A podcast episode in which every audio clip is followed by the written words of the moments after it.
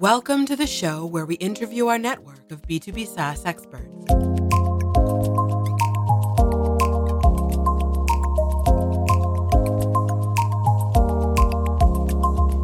This is the Notion Capital Podcast, hosted by Paul Papadimitriou. Hi, and today I'm with Jos. Hi, Jos. Hi, how are you doing? Very good. Uh, we started this podcast uh, a few months ago with one of the founders of Notion Capital, and since then we've had a lot of the network of the Notion Capital experts, and we thought that it would be a good idea to come back to the basics and basically explain who is uh, a Notion Capital, to understand a bit of the philosophy. And for that, I'm very glad to be with you, Jos, because you are in, a very key to Notion Capital, right? Yeah, my name is Jos White. I'm a partner at Notion Capital. I describe myself as an entrepreneur turned investor or a recovering entrepreneur. Um, I've founded or co-founded three businesses starting in the in the early '90s. So I, I've kind of lived through every era of the the internet's evolution. So I started life out in the early '90s buying and selling secondhand IBM equipment, which barely qualifies as tech. It's a very tough market, market with uh, very narrow margins, but um, it actually gave us an early view into a market that was emerging at the time in the early 90s, which was wide area networking, PC based networking, this thing called the internet. So we noticed that people were moving away from big IBM mainframes with terminals hanging off them and more towards uh, having a PC on their desk and, and wide area networking and, and the internet. And this company called Cisco seemed to be at the forefront of that shift. So we changed the whole company's focus uh, to focus on Cisco we became a very early supplier for Cisco uh, in the UK and then across Europe. That company was called RBR Networks. We built that up into becoming uh, Cisco's largest distributor in Europe and sold that business in 1998. So we had a successful exit. I then set up one of the UK's first ISPs, which was called Star, which we set up in 1996. And Star was set up to uh, help businesses get set up with the internet because back then it was pretty complicated to do. Um, so we try to provide some real handholding and help businesses to really exploit the full potential of the internet. So we built up Star pretty successfully. Then, kind of out of Star, technology that we developed within Star, and then we brought the technology out to scale it up and to provide more focus for it, was a um, internet level antivirus technology that we'd developed. So we set up a separate company called Message Labs I co founded Message Labs with my brother in the year 2000. And um, was the first company in the world to move the process of antivirus and then anti spam into the cloud. So instead of loading up software onto your own machine, you would just redirect your traffic to one of our data centers. We'd scrub it, we'd quarantine the bad stuff, we'd pass on the good stuff. And, and in doing so, we could deploy a more data driven approach to identifying malware. So we could look at things like the the reputation of the sender. We could look at the movement patterns within the email. We could look inside the email itself, and we could form an algorithm-based predictive score for each email, so we could actually identify new emails dynamically without needing an exact match. And that was a major breakthrough just when viruses were working out how to piggyback on email and becoming a much, much bigger problem. So we are in the right place at the right time. I moved to the US, to, to New York in 2002 to run Message Labs' um, expansion in the, in the US market. And we built the company up on a global scale pretty successfully and, and learned an awful lot along the way. But we got to 2008. And by that time, Message Labs had about 550 people. We had offices in 15 countries. We were scanning about 3 billion emails every day and we had about 10 million users of our service and about 150 million dollars of recurring revenue. So what we'd actually done is we'd built one of the largest SaaS businesses in the world. Uh, Message Lab started before the term SaaS even existed.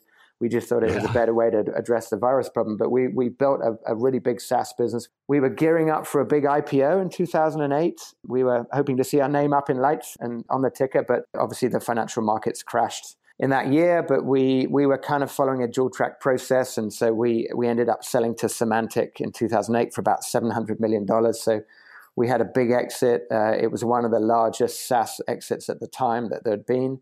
We were really proud of that, happy with that. Message Labs was obviously founded in the UK, and our, our main competitor, Postini, was founded in Silicon Valley at, at exactly the same time as us. We both raised about the same amount of money. And we built Message Labs up into a company about twice the size of Postini. So it just shows that if you get it right and you execute well, you, European companies can absolutely compete with the best companies in, in Silicon Valley. So we were proud of that. And then um, I tried to figure out what I wanted to do. And uh, me and three other guys, so myself, uh, Stephen, Chris, and Ian, we were part of the founding team behind Message Labs. And we wanted to stay working together we also had this strong belief that all software is going to move into the cloud, and that represented a really big opportunity. And we also felt we were one of the few teams in Europe that have really built and scaled a big cloud based software business. So we felt the best way of combining all those things together would be to set up a, a VC, set up a venture capital firm, just focusing on SaaS, focusing on cloud based software, uh, because that's a market that we really know and understand. So we thought that that would give us a, an unfair advantage in the market for evaluating companies and supporting our companies, and hopefully they could uh, learn from our experience. So um, that's what we did. Our first fund was just our own money. So, uh, we set up uh, 2010. And um, from that, we decided that you know we we gained in confidence that we could really make we could be successful investors, and we had a differentiated story in the market. You know, being former entrepreneurs and real SaaS specialists. So we went out and raised a larger fund in 2012, which was about 120 million dollars, and we're just closing our fund three, which will end up being about 150 million dollars. So we now have about 300 million dollars under management. We have uh, um, 12 people in our team we have about 35 companies in the portfolio from seed to Series A onwards. And um, yeah, we, we feel really good about our position in the market and, and uh, really enjoying being investors. We'll get to Notion in a bit, but I, w- I want to backtrack a little bit because uh, you said you were a founder member of RBR, uh, Star, and Message Lab. What was your role exactly in those companies? In RBR, originally, uh, my brother and his original partner, they wanted someone to turn all their crazy ideas into some sort of plan, uh, to um, give them more of a brand and more of a marketing presence my background is actually in advertising. So uh, I actually did English literature at university, and then I went into advertising, copywriting. So so yeah, my background is in marketing, really. So marketing, brand, product. So at, at, each of the companies, I've been the CMO, and at Message Labs, I, I was the CMO, and then I, I also ran product, and then I ran the the US uh, market once I moved out to the US. So I had a, a number of roles, but I guess kind of CMO is my is my kind of functional background. And just to be uh, precise, you're now back in London, right? Yes. Yeah. I actually um, I lived in New York for 14 years. It was a kind of Oh, wow. a, a, typical New I'm York story. I, I, moved in 2002 and I literally thought, you know, I'd go out there, get things set up, you know, help to build the Message Labs brand and help to sort of transfer the Message Labs culture into the US organization.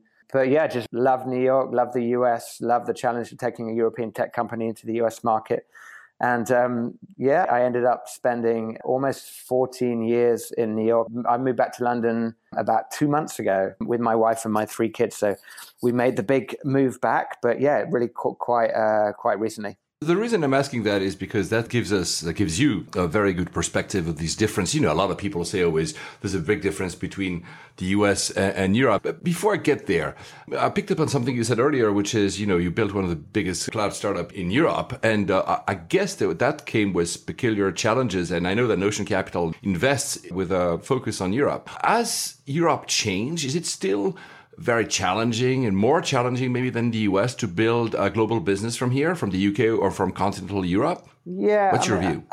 Yeah, I think it's better, but I think there's still some disadvantages, yeah, that European based companies have. Europe's already always had really, really talented people, really, really good ideas, but it's struggled because everything's so fragmented and you've got, you know, pockets of talent or pockets of people in different cities and different countries, and you know we struggle to kind of bring it together. But I think what you're seeing now in Europe is is emerging tech hubs where these things are coming together. So London is is definitely the biggest tech hub in Europe and is really really establishing itself as a as a major tech hub on a on a global scale. But you've also got Berlin, um, you've got Stockholm, um, you've got a lot happening across Scandinavia actually, and then you know the second tier, you, certainly um, Paris. There's a lot of interesting things happening. Amsterdam, Malmo, Lisbon, Barcelona. So, you know, I think you've got the, the sort of the main European hubs of, of London, uh, Berlin, and Stockholm, and then you've got a kind of a, a, group of challenger hubs coming up. So, I think the way that you know all the different components of a tech ecosystem are starting to come together within these hubs, and particularly in London, um, is a really encouraging trend. I think you've also got a very supportive government, certainly in the UK and in other European countries. The government recognizes that tech is a real growth industry and that they want to support it. So the UK government have been very good with, you know, things like making it easier to move talent into the UK with entrepreneurs visas, with with tax breaks for people investing in tech. They've introduced a number of initiatives which I think has really helped the, the tech industry, and there's similar things happening in other European countries. Um, and I think also an advantage that Europe has is we really get different cultures, we get different languages because you have to, right? You can't just sell to your own country. So we're good at entering new markets, or we should be good at entering new markets and understanding different cultures. And, and another interesting trend is that design wise, the, the, the, user interface of a, of a software application is becoming more and more important because um, mm-hmm. you know we're all used to using now our, our, our, smartphones and using our iPads and other other devices and so the, the apps that we use in our daily lives have a, have amazing design, amazing, very very intuitive in the way that they work, and people now expect the same from business software. So there's more and more emphasis on design, and I think we're very good at design and we're good at user experience in Europe, particularly in Scandinavia. You know, there's actually a, a genre now which is called Scandinavian design. It's very minimalist, Absolutely. very less is more. It, it lends itself to to a smaller screen like a, like a smartphone. So there's a there's a few of the the, the advantages of of Europe, but you know we're still some way behind the US, but but hopefully closing the gap. Do you think some of the challenges and learnings you had whilst building Message Lab into this global business starting from Europe, are they still applicable today? And are those lessons that you can apply and you can, you can still think about when you are, take your investment decisions at Notion? Yeah, I think so. Yeah, I mean, we we were good at hiring good people, so I think we had a strong culture. I think we we really appreciated the importance of hiring really really talented people and spending time to attract the right kind of people, retain the right kind of people. So I think that that's very, very important. I think we were good at building a strong brand and being, you know, being pretty confident with why we were different, you know, some of the kind of unique competitive advantages that we had, not being afraid to take on the big established competitors, you know, really trying to kind of punch above your weight. I think we entered the US market very well. So we entered the US market relatively early. We seeded the market with some early adopters from the US market um, before we actually went into the market and established a, an, an, office there. But we invested a lot into the US market. We hired well there. And um, I think that that was an important part of our, you know, building a, a category leading company. You've got to get out and be competitive in the US. So, you know, we didn't get it right straight away, but we went through a real learning curve. But I think ultimately the US market became our largest market and it made us a much stronger company overall as a, as a result of that. So I think there's some of the, some of the things that, that we did well that we try and encourage our, our portfolio companies to think about. Is it also how you choose companies? Of course, there's many factors involved, but do you look for people that have this kind of ambition? Because you just used the term uh, punch above your weight. We had in the last episode Dan Glaser, one of your um, experts at Notion Capital, who, who you know said that in the US, since it's very marketing driven, you know people have these very bold statements, and sometimes Europeans we can be more reserved about the way we sell things. So is that something that you, especially because you've lived for 14 years in, in New York, uh, is that something that inf- influences your way of of thinking when you meet uh, startups you might invest in? Yeah, I think it. I think it definitely does. The way I look at a startup is I look at three kind of cornerstones. I look at the team, I look at the product, and I look at the market. I really want to feel a good level of conviction, a good level of confidence within each one of those areas. If I do, and then I go on to look at the actual traction that the business is, is having out in the market. And then the last part is actually wrapping the right kind of deal around around the uh, you know around the fundraising, around the opportunity. But yeah, w- within team, product, and market, I think that they're all really really important. And, and obviously for an, for an early stage business, when you're looking at the team, you're mainly looking at the founders. So I want to see a founder who I think is going to be able to translate in different markets, and particularly in the US. I want to feel that they they they are really really talented that they're able to, you know, to pitch their company effectively, that they're able to kind of fill the room with the way that they talk about their vision and talk about their business. And that the skills and the talents that they have will be applicable in across different markets, particularly the US market. So I think a founder who, I mean, there's a number of characteristics that we look for in a founder, but I think a founder that can fill the room, a founder that has that burning ambition in their eyes, that has that intelligence, has the right balance between listening and learning and, and strong conviction about what they're doing. You know, that certainly uh, I make it quite a founder led decision, certainly when it comes to the team. And I'm imagining that founder sat in the US, sat in front of a big prospect in the US, or sat in front of a big investor in the US, and I'm thinking, are they going to be credible? Are they going to be? Are they going to impress those kinds of people? And I think that that's an important consideration for sure. Is there a major difference, uh, since we're still on the topic, is there a major difference in how you build a company in Europe and how you build if you were actually based in the US? Yes. I mean, I think, I think one of the major differences is that in Europe, none of the European countries in themselves are big enough to really build very significant value that a that a venture capital firm is really looking for when they when they make an investment. So you know, an exit in the multiple of hundreds of millions. I think that a European company has to start to think at markets outside of their own country, outside of their own market, quite early on. Whereas in the US, a US based startup could and, and, and and they do this regularly, they could build significant value. They could, you know, they could they could be a billion dollar business without ever having to leave the US. So I think that a European startup needs to be good at knowing when to enter new markets, knowing how to enter new markets, knowing how to prioritize new markets and turning that into a competitive advantage that, you know, US companies for all their strengths are not so good at that because they don't have to be. So I think that that's definitely a difference, which I think is interesting. I also, I, I think that, you know, when it comes to design or when it comes to engineers or data science or salesmanship or all these skills, all these roles that you need in a business, I think there are tremendously talented people in Europe. I think there's just as much talent in percentage terms in Europe as there is in the US. I think what we're missing is the management layer, the leadership layer of people that have done it before or people that have done it multiple times that can kind of harness that talent, that can manage that talent, that can get it working well together, that can get it aligned and really drive the, the, the organization forwards. And a lot of that is just a function of time. You know, we haven't had as many success stories in Europe. So we don't have as many experienced people who have done it before who can then recycle that experience and those skills back into the ecosystem. So some of it is a function of time. I think some of it is, you know, maybe looking more widely into the market and bringing leaders, managers from the US into European companies, gaining from their experience. But I think that that's an important kind of area to think about as well. Let's uh, deep dive a little bit into your own philosophy when you invest, because you've invested in companies like AdBrain, Shuttle, uh, Trustev by our friend Pat Phelan and, and others. Uh, historically, because you started investing, now you said a while ago, uh, has your philosophy changed, evolved? What what is different from how you would pick a company maybe five years ago and how you pick one today? I don't think it's changed that much. You know, I think that I'm more, you know, I think the team product market approach has been sort of galvanized, has been sort of crystallized over time.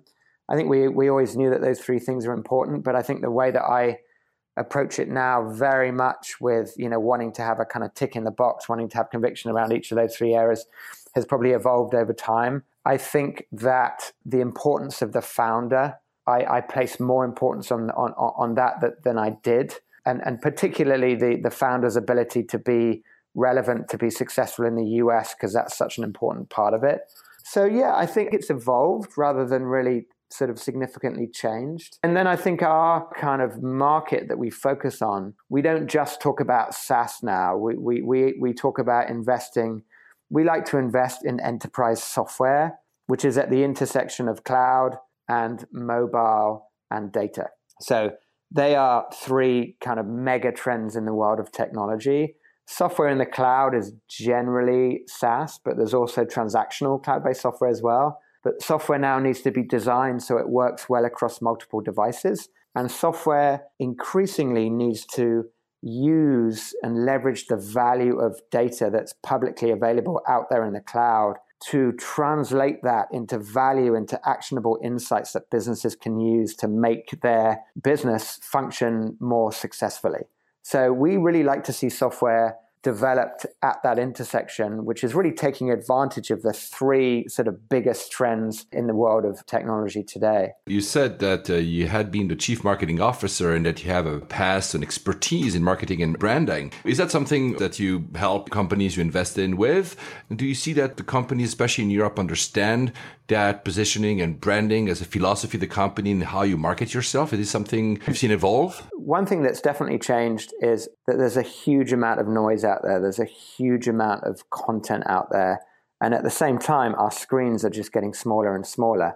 The need to be concise, to be punchy, to be compelling is, is greater than it, than it ever was. So, my big thing is that I think a company needs to tell a story. It's really quite simple, but I think a company needs to tell a story. It needs to stand for something beyond just trying to make money. It needs to, you know, talk about its history, talk about why it exists, what its values are, and talk about you know where it came from, what it's trying to do in the world beyond just making money, and why that's important, why that's exciting. A lot of it just distills down to that. It sounds very simple, but it's actually very hard to do. To tell a story which is compelling, which is crisp, which is concise, which gives you a sense of where the company came from, where the company's going, but what it stands for out there in the market, and you know why you should be interested in that and also to better tell a story, to better describe what you're doing in a way that, you know, I could say to my mother in 30 seconds. So, you know, a company that can't explain